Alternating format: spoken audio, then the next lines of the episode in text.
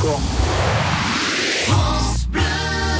Et on va tout de suite accueillir euh, Guylaine Mas pour euh, le conseil de famille. L'été arrive à petits pas, mais il arrive, c'est vrai. Et votre enfant ne sait pas encore nager. Pas de panique. Voici quelques conseils avec Guylaine. Au programme des vacances, la mer, la plage, la piscine.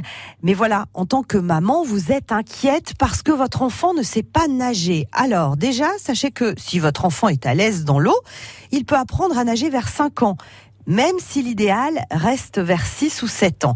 Pour les bébés nageurs, les avis sont assez mitigés. Pour cause, les cours ont lieu dans des piscines collectives et sont néfastes pour la santé du bébé de par les vapeurs qui se dégagent du chlore et qui seraient la cause d'asthme ou de bronchite récurrente chez les petits. Mais avant d'apprendre à nager, on peut aussi l'aider à se familiariser avec l'eau. Tout à fait, vous pouvez le faire marcher dans le petit bassin, chanter et danser avec lui, faire une chasse au trésor ou encore euh, apprendre tout doucement à mettre le visage dans l'eau. Vous pouvez aussi le faire souffler dans l'eau, sauter, se retourner ou s'allonger. Une fois votre enfant euh, familiarisé avec l'eau, vous pouvez commencer l'apprentissage avec un maître nageur. Ça sera plus rapide et ça évitera le risque de blocage de l'enfant dans le milieu aquatique. Alors le fait d'être un étranger au début de l'apprentissage est une chance pour l'enfant qui n'osera pas dire non par timidité.